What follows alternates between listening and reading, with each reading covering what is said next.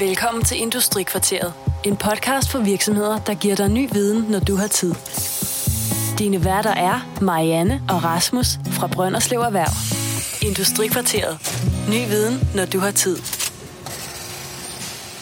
Hej, og velkommen til episode 27 af Industrikvarteret. I dag er det med mig, Rasmus Pedersen, som vært, og emnet, det er innovation og kreativitet. Med tryk på kreativitet. Til at hjælpe mig med det emne har jeg fået besøg af Lene Tangård. Lene hun er professor ved Institut for Kommunikation og Psykologi. Jeg har for længe siden fået lov til at overvære et øh, oplæg, hun holdt omkring kreativitet og innovation. Og jeg synes, det var så tosset spændende, at øh, jeg bare måtte have hende herinde i studiet. Og det lykkedes endelig at få hende med ind i studiet til et interview. Jeg vil næsten bare sige til jer derude, læn jer tilbage og nyd en tre kvarter i godt selskab med Lene Tangård omkring kreativitet og innovation for dig som privatperson, men også dig som virksomhedsejer. Værsgo til episode 27 til interview med Lene Tangård. God fornøjelse. Velkommen til, Lene. Du har arbejdet fast med innovation og kreativitet i mange år. Ja. Og det var egentlig den vinkel, vi inviterede dig herind med. Noget af det, vi taler meget med virksomheden om, det er jo innovation og nytænkning, og de skal tænke nye produkter, nye processer. Øh, En del af det er, fordi vi øh, har nogle EU-midler, der bliver uddelt til innovation, og der skal vi altid tænke i, hvad er det nytænkende, hvad er det ekstra. Øh, Hvis det skal lyde meget, sådan, hvis vi skal have virksomheden til at sige nej til at deltage i det, så spørger vi altid, jamen hvad er det additionelle i det, du laver? Så kommer der godt langt fremover, så plejer de at sige, det, det er sgu lige meget, vi finder ud af det selv. Ja. Men det er ud fra den tanke egentlig, hvordan bliver vi alle sammen lidt bedre til at bruge kreativitet og innovation, mm. uden det bliver de der floskler, mm. der bare hænger, for det kommer de let til. Mm. Men inden vi tager fat på den del, der øh, har du taget en, en bog med. Ja. Hvad er den ved at være tre uger gammel, to uger gammel, den bog? Nu er det den 19. juli i dag. Ja, så er den 12 dage gammel. Okay. Jamen, tillykke. Det er bog nummer 100 i rækken, eller sådan efterhånden. Ja, eller 40, eller sådan noget. ja. Øh, bogen hedder Vanebrud, Ja. øh, og den kigger mere på, hvordan man som øh, individ får tænkt lidt øh, uden for de veje, man normalvis går. Mm. Øh, hvad når du frem til i bogen? Kan man få sådan den, den korte summering af bogen? Ja, det kan man. Altså, det er jo, det er en bog, jeg har skrevet øhm, til de mennesker, som tænker, at de godt kunne ønsker at få lidt mere kreativitet ind i deres øh, hverdagsliv. Øh, både derhjemme, øh, privat, men også, også på arbejdet. Øh, og den hedder Vanebrud. Øh, og, øh, og det gør den, fordi vi skal selvfølgelig bryde vaner, når vi skal være kreative og innovative. Men der er faktisk også en basal præmis i bogen, der handler om, at vanerne er gode for os. Så det er det, det, er det bogen prøver at skrive frem. Øhm, de fleste af os har nogle vaner, som er rigtig fordelagtige øh, for den kreative proces. Øh, jeg har det selv sådan, at øh, når, I- nu har jeg skrevet alle de her mange bøger. Det, må sige, det er jo måske et eksempel på kreativitet, og jeg ved godt præcis, hvor jeg skal skrive, for at det fungerer. På hvilket tidspunkt af dagen det er bedst for mig. Jeg ved også, hvad jeg skal gøre, for at hun går at blive afbrudt. Øh, Så jeg har nogle gode vaner, der gør, at jeg får noget for hånden. Jeg har også altså, nogle vaner i mit liv. Øh, børste børster tænder hver morgen, uden at tænke synderligt over det, og det, det er faktisk en fordel, at vi ikke skal øh, være refleksive omkring alt i vores liv. Øh, Så på den ene side så er bogen et forsvar for vanerne, som jeg mener er overset øh, i den kreative proces. Øh, Vi skal ikke bryde med alt. Vi skal bryde med de vaner, som gør, at vi fixerer uhensigtsmæssigt. Det kan være, øh, jeg har, jeg har syv simpelthen vanebrud i bogen, som jeg mener, de fleste af os kan gøre, altså kan få gavn af. Og det, det første vanebrud, det kalder jeg spørg. Og det, det handler om, at rigtig mange af os går rundt i... Vi oplever en masse ting, men vi får aldrig rigtig spurgt rigtigt ind til, hvad det er, vi, vi, vi oplever. Øh, de fleste af os er dårlige til at stille spørgsmål. Nu er du selvfølgelig rigtig god til det, fordi du træner. Ej, jeg, jeg øvet mig, jeg vil ikke sige, at jeg er god. Nej, men det er, altså i modsætning til, hvad mange tror, så kreative processer starter faktisk ikke med, at vi får idéer. Men de starter med, at vi får spurgt ind til det, vi oplever. Hvad var det egentlig, der skete lige der? Hvorfor gør vi sådan her, og ikke sådan der? hvad er det egentlig, kunderne har brug for øh, fra os? Altså spørgsmål. Og jo bedre man er til at stille spørgsmål, jo mere kreativ er man. Men for mange af os, øh, så har vi holdt op med at spørge ind til det, vi oplever. Vi tror måske, at der er nogle andre, der kommer med svaret. Så for den, der, der går rundt i livet sådan lidt mere eller mindre bevidstløst, og det vil jeg våge at påstå, at rigtig mange gør, inklusive mig selv indimellem, der kan det være et godt vanebrud at, og, og simpelthen begynde at spørge, og også ture og stille spørgsmål. Altså vi kender alle sammen det der med at sidde i en forsamling, og så løber der et spørgsmål igennem hovedet på en, men man stiller det ikke, fordi ah, er det et dumt spørgsmål, eller de andre har sikkert allerede tænkt det her. Det er nok kun mig, der sidder med det her. Men der er bogen sådan en invitation til at sige, tag nu og stil det spørgsmål der. Øh, fordi det er faktisk det, der åbner op.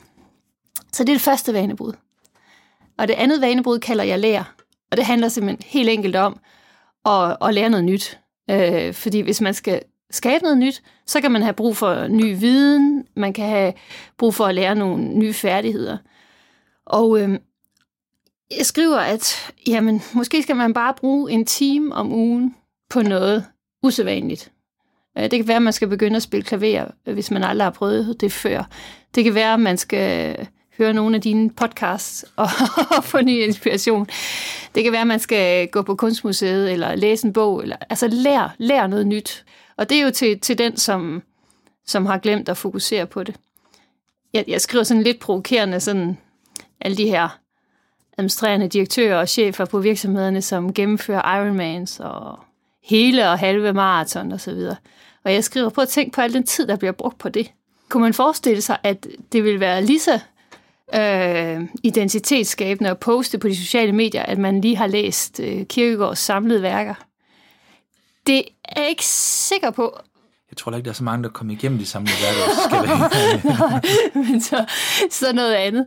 Øhm, så, så det der med faktisk at tage det alvorligt, at altså, ligesom man træner sin krop, øh, så skal man faktisk også træne sin læringsmuskel, øh, fordi man har brug for et repertoire for at kunne skabe noget nyt. Øh, og det tredje øh, vanebrud, det er godt herop til ferien, det handler om at, øh, at bruge sanserne.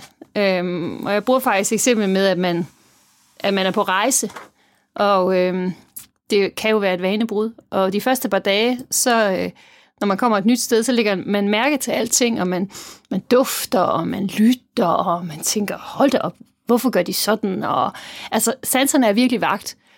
Og så går der ikke mere end et par dage, så har man vendet sig til det nye sted. Det kan være rigtig rart at vide, hvor ligger den nærmeste bar, hvor, hvor kan jeg få den bedste kaffe, hvor henter jeg mit morgenbrød.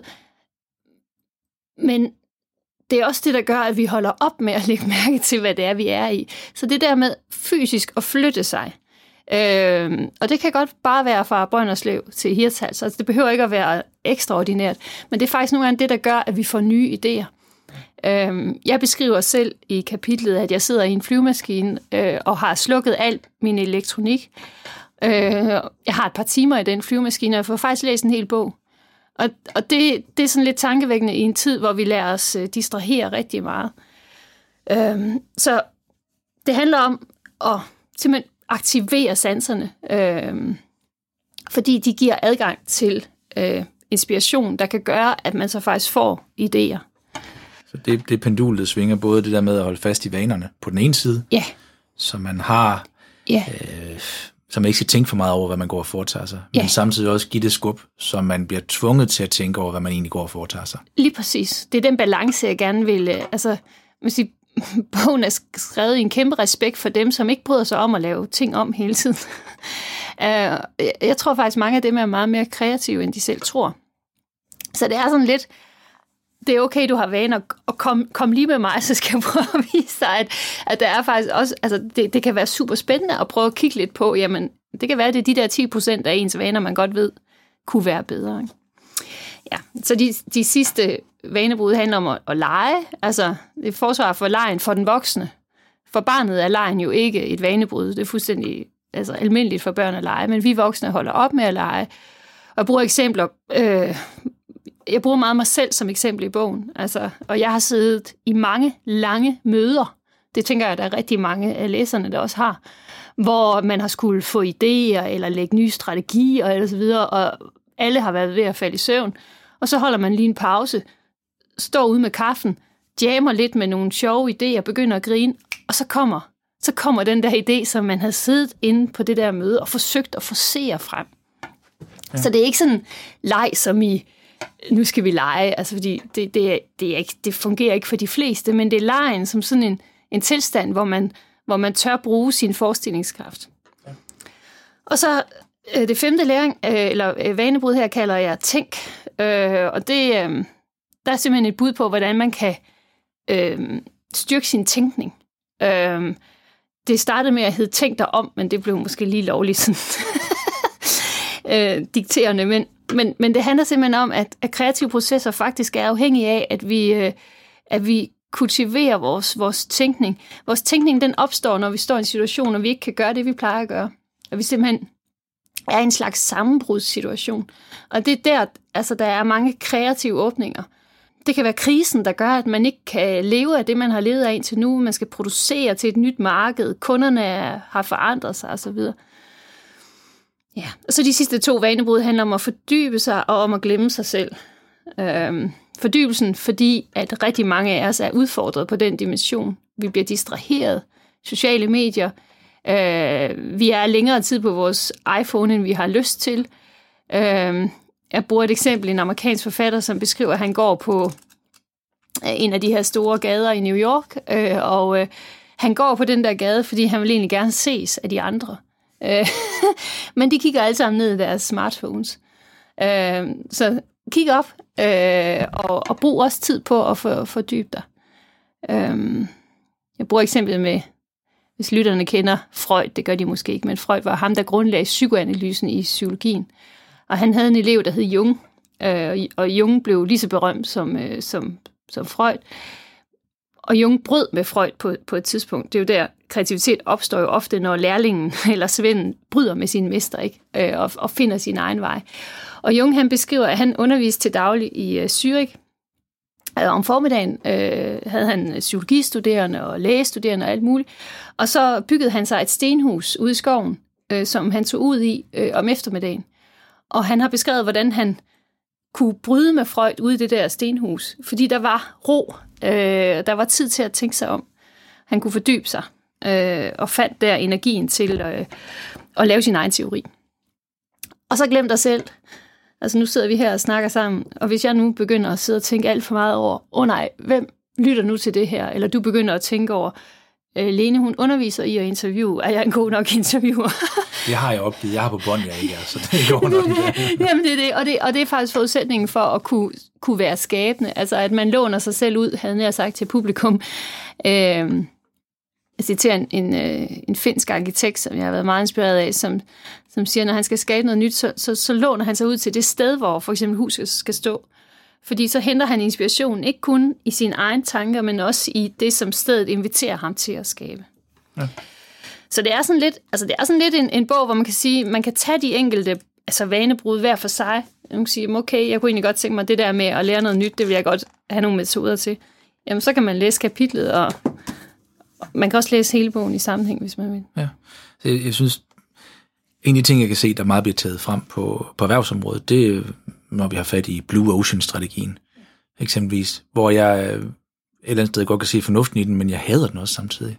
Ja. Fordi det eneste, jeg kan konkludere ud fra den, det er, at hvis du vil have skabt udvikling, der gør, at du bliver en stor spiller, så skal du være på røven. Fordi alle de virksomheder, de hiver frem som eksempler, Louis Nielsen, Øh, jeg kan dårligt huske, hvem ellers der er i. Men det er alle sammen virksomheder, der har været på kanten af konkurs. Mm. Eller været derude, hvor at de øh, har skulle lave meget store forandringer. Mm. Og når de har været der, at de har flyttet sig. Ja. Det har ikke været før. Nej. Og det er jo også, altså, det er nok øh, desværre en lille smule en sandhed om, om, øh, om vi mennesker, at, øh, at vi skal, øh, altså jeg citerer en amerikansk pragmatist, der hedder John Dewey, som jeg er meget inspireret af, som siger dermed, at at det er, når man står i en situation, hvor man simpelthen ikke kan gøre det, som man plejer at gøre. Det, det er der, de, de fleste af os begynder at tænke. Selvom vi tror, vi tænker hele tiden, så er det faktisk først der, altså, hvor vi bliver presset en lille bitte smule. Øhm, men jeg tror, grunden til, det de eksempler, vi hører, det, det, det er, at det er jo spektakulært. Det er jo sådan, det kan alle forbinde sig med. Men i de fleste tilfælde, så er det jo smartere at, at reagere, inden man kommer dertil. Ikke? Og, og det, det er der, jeg gerne vil hen også med, med min forskning i, i kreativitet. Altså, at vi åbner øjnene for øh, hverdagens øh, kreativitet, og, og at vi egentlig tænker mere i, i, i, forløb, i stedet for at tænke det der med, at så sker der lige pludselig et kæmpe sammenbrud, og så, så skal vi videre. Jeg bruger eksemplet med, med Instagram i, uh, i, uh, i bogen, som jeg ved ikke, hvor mange af, af lytterne, der er på Instagram, men... Det, det er deres børn i hvert fald. Det er deres børn i hvert fald. I hvert fald er der nok mange, der måske kender Facebook. Øh, Instagram blev udviklet i 2010 af to øh, programmører, øh, og de var faktisk og det er, sådan, det er et, et, et, et, et sted, hvor man kan dele billeder. Det er faktisk det, der. Og, øhm, og, der, og der er jo rigtig mange virksomheder, som, som, som opererer via Instagram.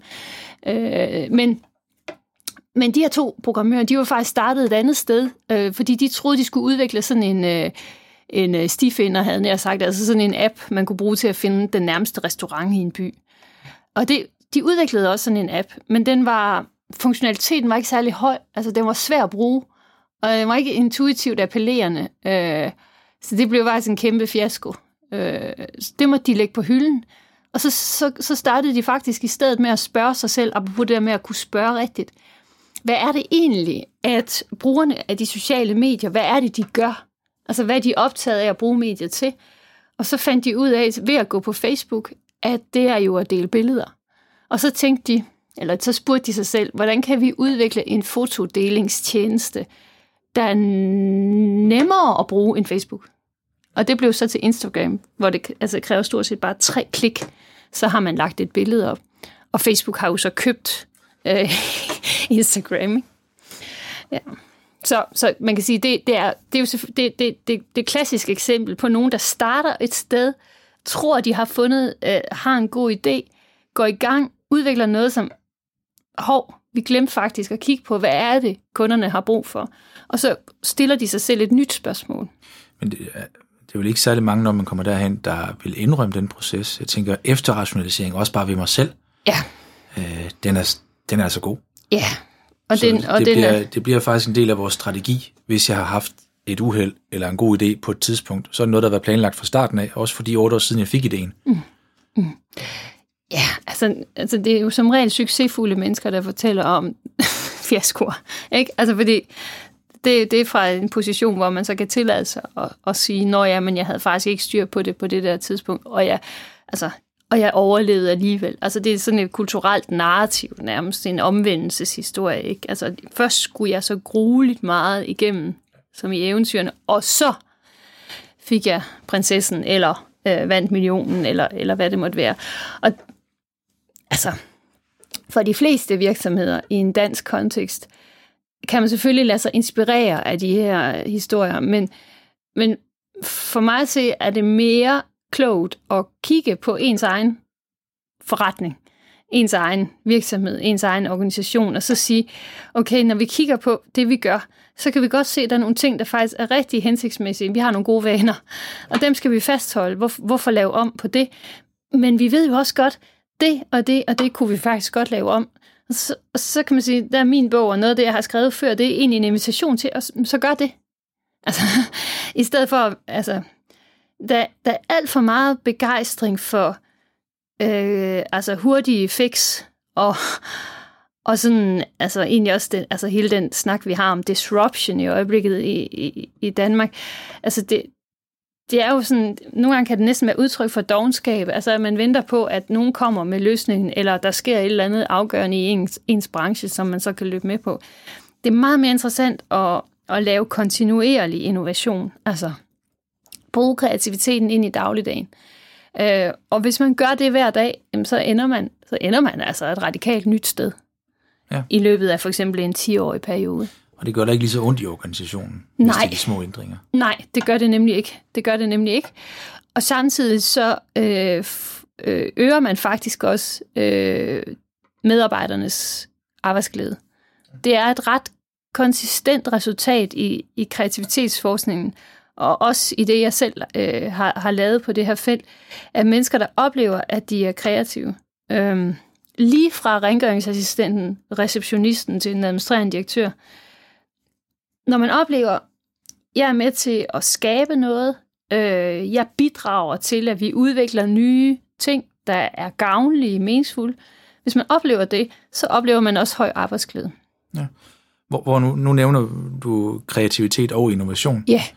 Øh, sådan min personlige øh, lomme øh, tanke på det, det er, at hvis du er kreativ, så sker der ikke noget ved det. Så hækler du et tæppe. Mm. Hvis du er innovativ, så gør du det på en måde, så der kan tjenes penge på det. Ja. Har du en, øh, en lidt bedre opdeling? Nu kan man sige, nu du er den første, der sidder herinde og nævnt Freud og Jung og Søren Kierkegaard. har vi faktisk heller ikke været sådan omkring endnu. Nej. Men øh, Nej. Hvor, hvor ligger øh, grænsen ved kreativitet og innovation? Ja. ja. Altså, der er til dels tale om nogle øh, øh, øh, faglige discipliner. Altså klassisk set, så vil man på Handelshøjskolen, det som vel hedder business science i dag, tale om innovation. Og på øh, psykologi, hvor, hvor jeg er, pædagogik, filosofi, kunst osv., der taler man om, om kreativitet. I realiteten er der rigtig mange paralleller i de forskningsresultater, der kommer frem. Jeg siger i mit arbejde, at hvis man nu har en virksomhed, hvor man gerne vil hvor man lever af at være innovativ, eller i hvert fald er afhængig af også at udvikle nye produkter. Ikke kun sælge de gamle, nogle gange kan man jo godt leve af det, øh, men også at udvikle nye produkter. Jamen, så kan man sige, at innovation, det er det nye, det er nyttige, og det er nyttiggjorte. Altså, der kan du godt sige det der med, vi tjener penge på det. Øh, hvis man gerne vil det, det tror jeg rigtig mange virksomheder gerne vil, så, så, bliver, så bliver man nødt til at skabe et, et, et arbejdsklima og et miljø, der er præget af kreativitet. Altså, så, så er man afhængig af medarbejdere, som når de står med kunden, og kunden siger, hvorfor har I ikke sådan en dem, som kan gøre det her, fordi det kunne jeg godt bruge. At der så er en medarbejder, der siger, hey, god idé, og som måske går tilbage til kollegaer, til chefen og siger, kunde A har lige sagt det her, hvad tænker I om det, kunne vi ikke, skulle vi ikke, osv. Så, så, så, så det er jo den type dagligdags opfindsomhed og kreativitet, som er forudsætningen for, at man ender med, med innovation. Samtidig med, at man skal bygge en virksomhed op, der er i stand til at fange de her idéer, fordi øh, det er jo ofte der, hvor det går galt, at der faktisk er mange idéer og rigtig mange eksempler på kreativitet i virksomheden, som så ikke bliver transporteret ind og bliver til, til innovation. Så det er sådan lidt, det er nogle faglige forskelle, altså de forskellige discipliner bruger simpelthen forskellige ord. Øh, ofte er man optaget af det samme, altså definitionen på innovation, nyt, nyttigt og nyttiggjort, jeg har en definition på kreativitet i mit arbejde, der siger, jamen kreativitet, det er det nye og det meningsfulde. Det, der, det kan være en gruppe kollegaer, der siger, det der, det er så god en idé, så vi går til vores chef og spørger, om vi ikke skal gøre det her. Øh, det kan være chefen, der siger, jeg har lige været til et chefseminar med nogle af vores kollegaer, og vi snakkede om, kunne vi ikke gøre sådan her? Jo, lad os gøre det. Altså man begynder at skabe noget sammen, som så potentielt set kan blive til innovation. Men ikke altid. Altså, og det er det, man må rumme i en virksomhed, der lever af innovation det vil være, at der vil være øh, ting, der mislykkes. Altså fordi, øh, når man skal lave noget nyt og noget meningsfuldt, altså noget kreativt, så vil man jo nogle gange nå i mål, og andre gange, så må man konstatere, mm, det troede vi var en god idé, men nu kan vi faktisk se, efter vi har prøvet os frem, vi har lavet en prototype, vi har lavet en skitse, vi har været ude og afsøge ved andre kunder end den, der kom til os i, i udgangspunktet, eller hvad det nu måtte være, og sige, jamen der er ikke noget her alligevel. Mm. Altså, men det gælder jo al udvikling, at der er en, et vist frafald, og det er rigtigt, der skal man så være, være bevidst om, at det ikke er 100% hit rate, man har. Ja, fordi mange virksomheder er nok stadig præget af det, nogen kalder en nulfejlskultur. Altså, hvor der bliver slået hårdt ned på, ja, fejl. Øh, og hvor det kan være med til at skabe en kultur, hvor medarbejderne bliver nervøse for at spørge chefen om et eller andet, eller begynde at gøre noget. Øh, uden at have spurgt om lov først. Det er nogle gange det, der skal til. Øh, så der er stadigvæk, altså, jeg, jeg tror jo på, at vi i Danmark har et enormt potentiale for innovationer og kreativitet. Vi gør det også godt, altså når man sammenligner med, med andre lande rundt om i verden, så, så ligger vi meget fint i de her benchmark, man laver. Men, men vi kan selvfølgelig gøre det meget bedre. Altså, øh, og jeg tror, noget af det, man især kan arbejde på i mange virksomheder, det er, det er de der forestillinger om, hvem der får idéer. Af hvem der har ret til at være innovativ og kreativ. Ja. Øhm. Ja, det er du kommet ind på tidligere, kan jeg huske, at det var, at det i lige så høj grad starter på øh, i produktionen Ja, med de gode idéer. ja, At det, man går og foretager sig næsten i fritiden eller på kanten af arbejdet, at Ja. øh, det er der idéerne kommer også til at forbedre arbejdsprocesser, men også produkterne. lige præcis. Lige præcis. Altså, der, der er netop, som du siger, faktisk både det, der sker uden for arbejdspladsen, øh, og der er det, som, altså, hvor det er en, det kan være en faglært, det kan være en, øh, en receptionist, som øh, taler med en kunde, som siger et eller andet, som faktisk potentielt set kan blive til et nyt produkt, eller en ny service, eller en ny måde at gøre øh, tingene på, en ny måde at levere varerne på, eller en ny måde at lave regnskab på, hvad ved jeg.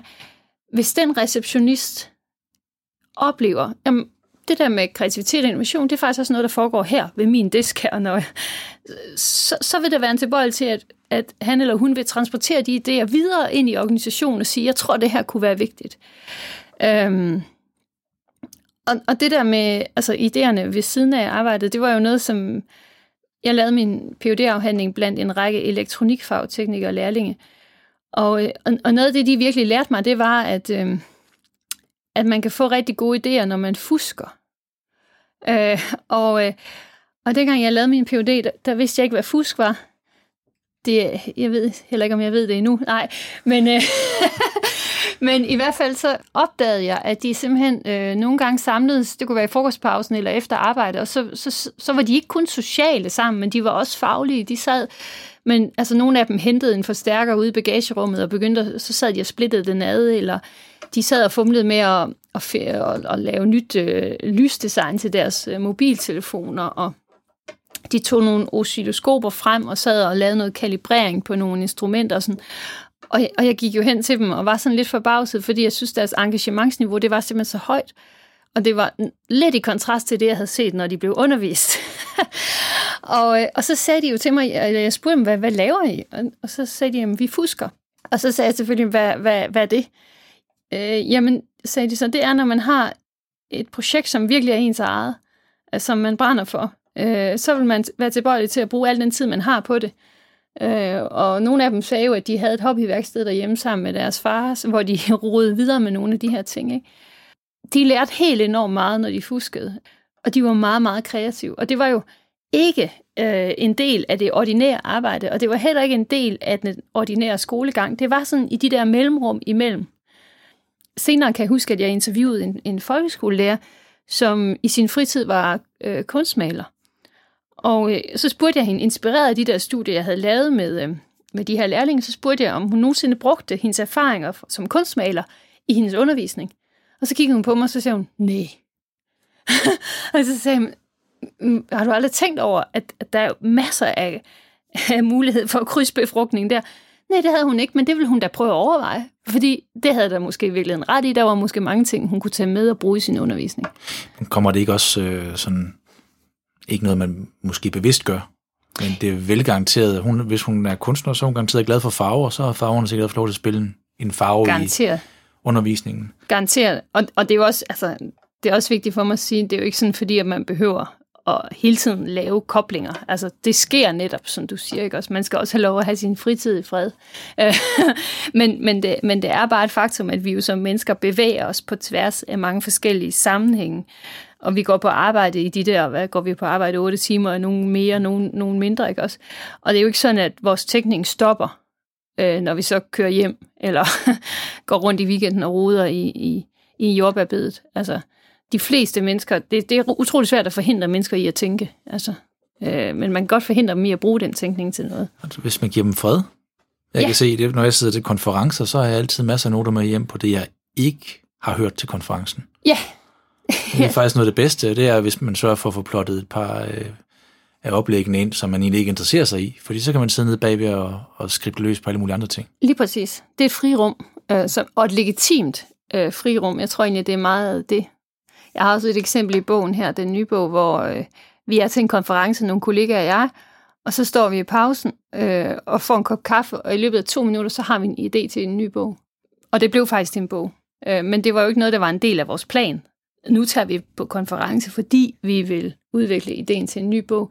Det opstod, fordi vi var i en sammenhæng, hvor, hvor vores tanker havde mulighed for at vandre afsted, ikke også?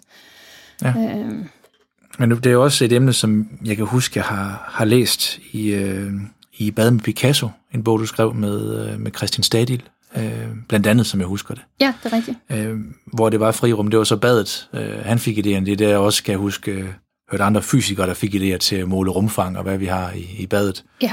Men det ligger jo også der, at du, man, man, du skal bygge kreativitet og innovation på en faglighed, Ja. men give plads til, at den kan udvikle sig. Ja, lige præcis.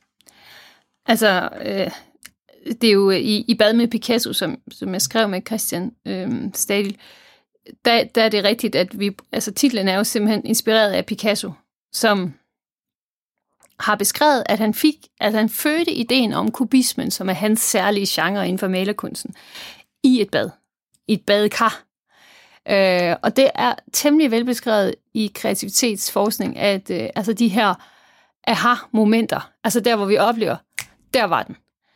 Det er typisk i situationer, hvor vi har sluppet det, vi arbejder med. Det kan være, at vi er gået i bad, det kan være, at vi går en tur, løber en tur, går på toilet midt i et møde. Øh, det siger Christian selv, det er det, han gør, når han laver forhandlinger om at købe virksomheder.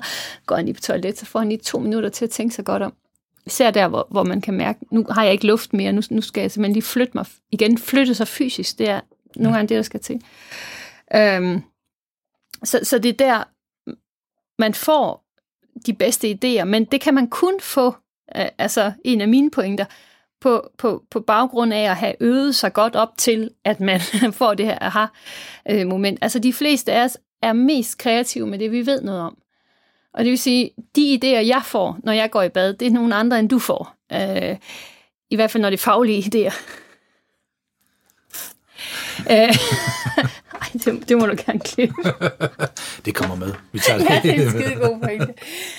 Så, så vores faglighed er jo, altså, er, jo, er jo i spil, når vi får idéer. Jeg får ikke idéer til gennembrud inden for fysikkens verden, men jeg kan godt få idéer til gennembrud inden for kulturpsykologi, som er min del af psykologien. Øh, nogle gange, når jeg kører hjem fra arbejde, så tænker jeg, åh, det er jo det der, jeg skal have skrevet ind i min artikel. Øhm, så faglighed og øh, bruger i bogen den der figur med 10 års øvelse, ikke også, eller 10.000 timer. Det er det, der gør, at, at man kan få kvalificerede idéer, når man så slipper arbejdet igen. Ja, som, og det er jo det der med, at man skal være belastet af en vis grad af faglighed, for at kunne tænke videre inden for faget og, Ja, og, og få nye ja, idéer til. Ja, det er det. Men man kan selvfølgelig også blive overbelastet øh, af faglighed. Det er der nogen, der er. Og det vil sige, at de slet ikke kan åbne op for andre perspektiver. Øh, altså bedre videnhed øh, er jo den, en af de største forhindringer for at kunne skabe noget nyt. Jeg plejer at sige, hvis du, hvis du bliver rigtig provokeret af noget, det kan være noget, nogen siger, øh, så prøv at overveje, om, om, det, om der er grund til virkelig at være provokeret, eller om det er fordi, det rammer et eller andet, som du ikke hidtil har ville tage ind. Mm. Øhm, der kan være rigtig meget øh, kreativ energi i at turde gå ind i det der rum og sige, at det kan godt være, at jeg ikke har svaret. Altså det kan godt være, at der faktisk er noget interessant i det, vedkommende siger der, som jeg måske kunne inkorporere i, min eget, i mit eget arbejde, eller lade mig inspirere af. Ude i virksomheden, der løsningerne, der nævnte du, at det var vigtigt at tænke i, i de små sprint Ja. og inddrage medarbejderne. Øhm, har du nogle gode idéer til, hvordan ledelsen skal øh, opdyrke idéer i virksomhederne? Og her skal du ikke nævne at sende den på øh, en eller anden konference med en god middag. Nej, nej. Øhm, jeg tror, det, der er rigtig vigtigt ude i en virksomhed, det er at kigge på den opgave, man har. Øh, det- og, der kan jo være rigtig forskellige opgaver. Min erfaring er, at der skal noget forskelligt til, alt afhængig af, altså, hvad det er for en type opgave. Altså, for eksempel på Grundfos, hvor jeg har lavet nogle undersøgelser sådan helt ned i detaljen omkring øh, opfindsomhed og kreativitet, der kan jeg jo se, at jamen, der er forskel på at være innovativ med en eksisterende pumpe, som udgør en stor del af markedet, og hvor man sådan set ikke skal lave pumpen om, men man skal tilføje nogle detaljer og modificere. Når man laver innovation i den type sammenhæng, altså inden for et vitalt område af ens forretning, så skal man jo ikke eksperimentere vildt og voldsomt. Øh, fordi det er sådan set levebrødet, om jeg så må sige. Så det er sådan små iterationer med faktisk stærk styring, øh, fordi man skal være sikker på, at det går rigtigt til. Og så kan man have mellemformer, altså hvor man går ind og siger, jamen nu går vi faktisk ind og laver radikalt om på en pumpe, eller øh, vi skal ind på et helt nyt marked med det her. Som siger, så er der større risiko, øh, fordi at det er mere, øh, man skal forandre. Øh, der skal måske være mindre styring, fordi man rent faktisk skal tillade mere opfindsomhed og, og, og kreativitet på, hvordan, hvordan gør vi så det. Og så kan der være de helt vilde, radikale projekter, som jeg mener, man også skal have, øh, altså hvor man er meget risikovillig. Og det er der, hvor jeg, altså, jeg tror, mange virksomheder, de, de laver mest innovation, altså små, bitte iterationer på det altså vitale forretningsområde. Og det, det skal man også gøre. Men man skal sørge for at have sådan en kontinuum. Altså man skal også ud og... Altså jeg tror, det er Niels Due, som, som sagde til mig på et tidspunkt, jeg tror også, han skrev det i en kronik i børsen, at bliver nødt til at arbejde strategisk med kreativitet. Man bliver nødt til at have altså, risikable projekter, som måske ikke når i mål, men hvor man, hvor man måske også kan finde det næste guld. Ikke? Øhm, og det svarer lidt til, altså i min verden, i forskningsverdenen, der skal vi, der skal vi også have grundforskning. Altså forskning, som ingen efterspørger, øh, men som er drevet af altså en erkendelsesinteresse. Det kan godt blive der, hvor, hvor, hvor det næste nye øh, kommer. Ikke også? Altså nu kan man sige, i mit eget øh, arbejde, da jeg startede med at forske i kreativitet, altså med de her lærlinge i min phd afhandling og efterfølgende, der var jo ikke nogen, der, der interesserede sig for mig på det daværende tidspunkt. Altså, det, det, og der var heller ikke nogen, der interesserede sig for kreativitet på den måde. Øh, så det var noget, jeg gjorde ud af en sådan ren erkendelsessøgen. Øh, og hvor man kan sige, i dag, øh, der, øh, der bliver jeg hævet i fra alle mulige kanter og, og, og er inde i nogle meget øh, mere sådan storstilede altså, og opmærksomhedskrævende projekter. Ikke? Men det startede ikke der. Og det tror jeg er rigtig vigtigt øh, at forstå, at man skal have sådan både og strategi. Øhm, jeg siger jo også til min egen phd studerende du skal, du skal ikke være ligesom mig, øh, fordi jeg er ligesom mig, og du er dig. Og jeg startede et andet sted. Det du kan se nu, der startede jeg ikke. Jeg startede faktisk med helt grundlæggende, apropos bogen der, at stille nogle spørgsmål, som jeg synes var spændende og interessante og relevante. Og så viste det sig sjovt nok, at der var andre, der også synes det. Og sådan er det faktisk nogle gange. Ja. så, så man kan sige, vi skal, vi skal have sådan, jeg, jeg kalder det nogle gange sådan lidt en, en, øh, en, en, en øh, hvad hedder det, sådan en uh, lysreguleringsstrategi, ikke? Altså, nogle gange, så skal vi have grønne projekter, som er altså inden for innovation, ikke også? Kør bare over her. Det, det er uden fare. Altså, du, men du skal lige over. Du skal, vi skal have tilføjet det her. Vi skal have ændret det her. Ikke også? Så er der gule projekter, som er sådan lidt, okay, nu kører jeg over. Det var lige lidt, men jeg vurderede, at det var det rigtige at gøre. Ikke? Altså lidt mere risikable strategier.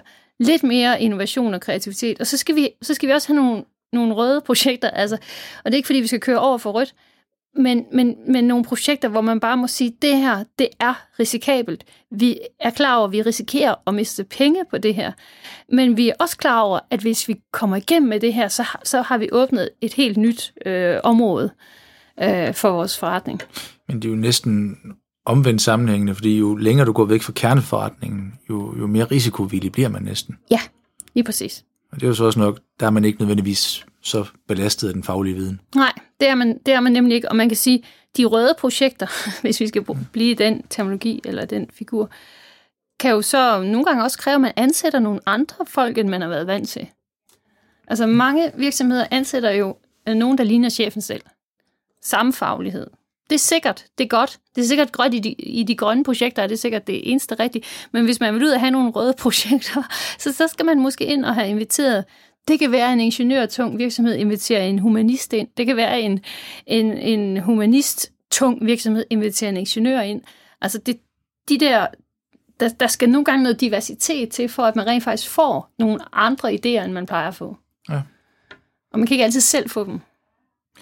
Nej, ikke altid. Nej. Medmindre man går i bad, eller man sidder til konferencer, man ikke vil deltage i. ja, ja, lige præcis, ja. Øh, og nu ved jeg selvfølgelig, at vores lyttere er meget renlige. De går i bad op til flere gange om ugen i hvert fald. Så. Ja.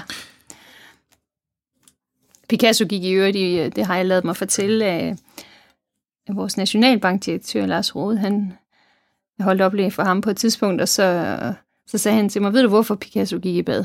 Så sagde han, nej, nej, det ved jeg jo sådan set ikke. Men det gjorde han, fordi det slot, han boede på i Frankrig, det var iskoldt, så han fik varmen, når han gik i bad. Det var da et godt argument. ja, så det, øh, det, det, og det er jo en væsentlig pointe, altså hvis vi gør noget for at være kreativ, så går det nogle gange galt. Men hvis vi bare gør noget, og så er åbne over for, hvad vi oplever, så er der store chancer for, at, at kreativiteten blomstrer. Ja. Ja, fordi det synes jeg, det er noget af det, jeg hader mest, det er, når man bliver sat ind i en mødelokale, otte mennesker skal være kreativ. Ja, og det tror jeg ikke, du er den eneste, der hader. Og det, og det er ganske synd, at man har de der forestillinger om, at man på den måde kan, kan forsere øh, kreativitet. Og sjov nok er det jo, jeg, jeg har det som et tema i, i, i min bog, øh, fordi der bliver brugt rigtig mange ressourcer på den slags i vores samfund og ude på vores arbejdspladser.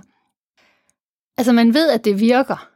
Altså så hvis vi nu skulle øh, om, om en time, så skulle vi ind i en eller anden tre timers session med nogle post-it-sedler og noget brainstorm og noget øh, divergent tænkningsøvelser osv., så, videre, så, så vil vi, når vi, hvis vi blev spurgt, når vi kom ud af sådan en seance, om vi havde fået gode idéer, så vil vi nok sige ja. Fordi det sker faktisk nogle gange, også selvom man hader det. Ja. Øhm, men vi kender bare ikke noget til, hvorfor det virker, øh, eller hvad det er, der virker. Og det tror jeg, det er fordi, det man spørger til, det er, fik du så en god idé? Og så siger man ja, men vi spørger ikke til, jamen tre måneder efter, havde det så en effekt, det der vi gjorde. Um, det tror jeg også er et farligt spørgsmål at stille mange gange. Ja, det er lige præcis. Og, og jeg har en kronik i avisen i dag, hvor jeg spørger, behøver, behøver, behøver det at virke i morgen? Altså, det, det er jo ikke alting, der behøver at virke i morgen. Øh, men, men min pointe om, om med min bog, med den der betoning af vaner og vanebrud i dagligdagen, der vil sige, det er langt mere hensigtsmæssigt at prøve at kigge på, jamen den praksis, vi har, hvad gør vi, hvad gør vi ikke? Hvad fungerer, hvad, fun- hvad fungerer ikke? Og så, og så tage fat i det, der ikke fungerer, og lave det om. Altså, i stedet for at håbe på, at man om tre uger, når man skal på den der seance, hvor at det er så der, det sker. Det gør det ikke. Så det er nu og her ændringer, små ændringer? Ja, det er det. Det ligger meget øh, i modsætning til, hvordan vi kan se meget virksomhedsudvikling går. Det går på, at man lægger en plan, man sætter nogle mål. Man gør det endda, man deler op i KPI'er, altså Key ja. Performance Indicators, øh, mikromål. Ja, ja. ja. Øhm, det er meget interessant, at vi bliver ved med at gøre det. Øh, jeg var til møde med en øh, HR-direktør i en større finansiel virksomhed for et par uger siden. Øhm, de er i gang med at, at udvikle en ny strategi for noget HR-udvikling øh, osv. Og så, øh, så sagde hun til mig, og kiggede på mig, så sagde hun, men jeg ved godt, at strategier virker ikke. Øh, fordi nu har jeg været så mange år i den her branche, det virker faktisk ikke. Øh, det, der virker, det er, hvis vi kan få det ud at gå, altså i dagligdagen. Ja. Og det har hun jo fuldstændig ret i, så derfor så, så tror jeg, at i nogle virksomheder, der skal man prøve at afbalancere de ressourcer, man bruger på at lave strategier på glitterpapir, øh, sådan metaforisk set, og så, og så det, man bruger på rent faktisk at gå ind og analysere sin, sin hverdag og kigge på, hvad det er, man med fordel kan lave om. Strategier, hvis, altså det kan være klogt nok at have strategier, fordi, altså, hvordan skal vi ellers vide, hvordan vi kommer frem, ikke? Øh, men, men de skal helst være så øh, lærende som muligt, altså så fleksible som muligt, øh, fordi at de er ofte forældet, når blækket tørrer. Øh, så derfor, øh, og, og, der, og måske skal vi finde nogle andre, jeg har ikke lige ordet, der kan, der kan erstatte strategi, men, men i hvert fald ved jeg, at den menneskelige tænkning, den er ikke lineær. Altså, den, den er ikke, det er ikke sådan, når vi tænker, så har vi et eller andet mål herude, og så har vi nogle metoder, og så går vi frem mod det der mål. Altså, den menneskelige tænkning er, er, er langt mere abrupt, altså den er, den er langt mere sådan sammenbrudskarakteriseret. Det vil sige, når vi står i en situation, ah, hvorfor kan jeg ikke komme den her vej? Mm, det, det havde jeg ikke lige regnet med, at kunden ville sige. Det er der, tænkningen går i gang. Og det er der, at den nye strategiske mulighed faktisk også viser sig. Så, så, så det tror jeg, man skal til at arbejde langt mere med. Ja, og, og tænke processerne, og tænke på, hvordan man får medarbejderne involveret. Øh, ja. Og knække det ned i forståelige bidder. Ja, lige præcis. Nu, øh, jeg mener noget Jacob Mønster, der har lavet øh, øh, Tove for marketing. Det hedder hun ikke, hun hedder Jytte for marketing, jeg har ikke i dag. Ja. Øh, og der kommer han med eksemplet med, at man skal være så konkret, at man kan fortælle manden på lageret, hvad han skal lave tirsdag kl. 10. Det er rigtigt. Det, det er derhen, vi skal for, at det begynder at give mening i strategien. Ja, ja. Og det er selvfølgelig også der, at det, giver, at det giver mening, at vi ikke vil være den bedste virksomhed til et eller andet på verdensplan. At det begynder at give mening for dem i hverdagen, at de kan se, hvis de begynder at skubbe til, dem, der er på lageret, dem, der sidder på kontorerne, dem, der er alle mulige andre steder end i førerbunkeren, mm. at de kan skubbe til noget, mm. der er med til at gøre deres hverdag lettere, mm. men uden at genere det for de andre i mm. processen, at, mm. øh, at det kan flytte virksomheden. lige præcis. Altså strategien skal helst ikke være noget, hvor medarbejderne skal øve sig på at sige de ord, som man nu har fundet på, skal indgå i strategien. Uh, det, det er en god pointe, at det skal kunne forstås. Jamen, hvad betyder det så for mig tirsdag uh, kl. 10? Uh, hvad er det for en strategi, jeg der skal bruge for, at, for at jeg ligesom er i overensstemmelse med det, som kunne være den overordnede strategi? ikke? Det er helt klart uh, målet. Det kræver, altså det igen, og det er virkelig en kreativ proces. Øhm, fordi det kræver noget, eller forudsætter noget kontroltab i en eller anden forstand. Øh, at man som virksomhed tør sige, at strategien her hos os, den er iterativ, den er, den er øh, organisk, spontan. Øh, nu putter jeg ord på igen, ikke også? Altså, men, men, men den lever i hverdagen, øh, og den, øh, den er formuleret i et sprog, som øh, alle medarbejdere på tværs af organisationen kan forstå.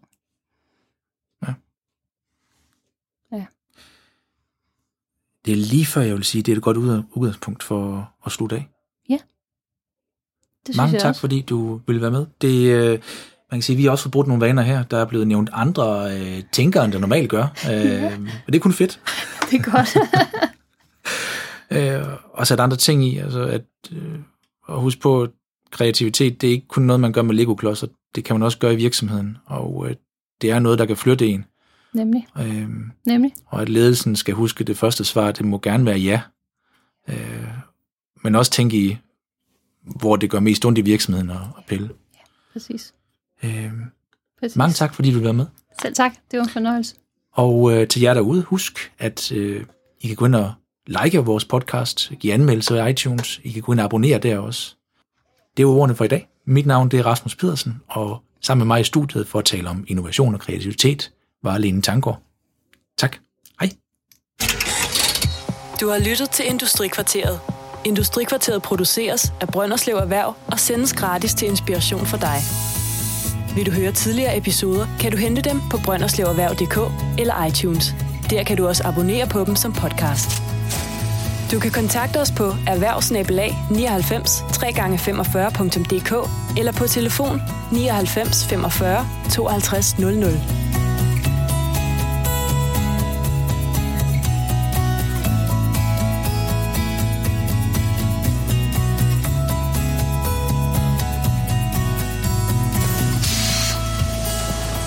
Industrikvarteret.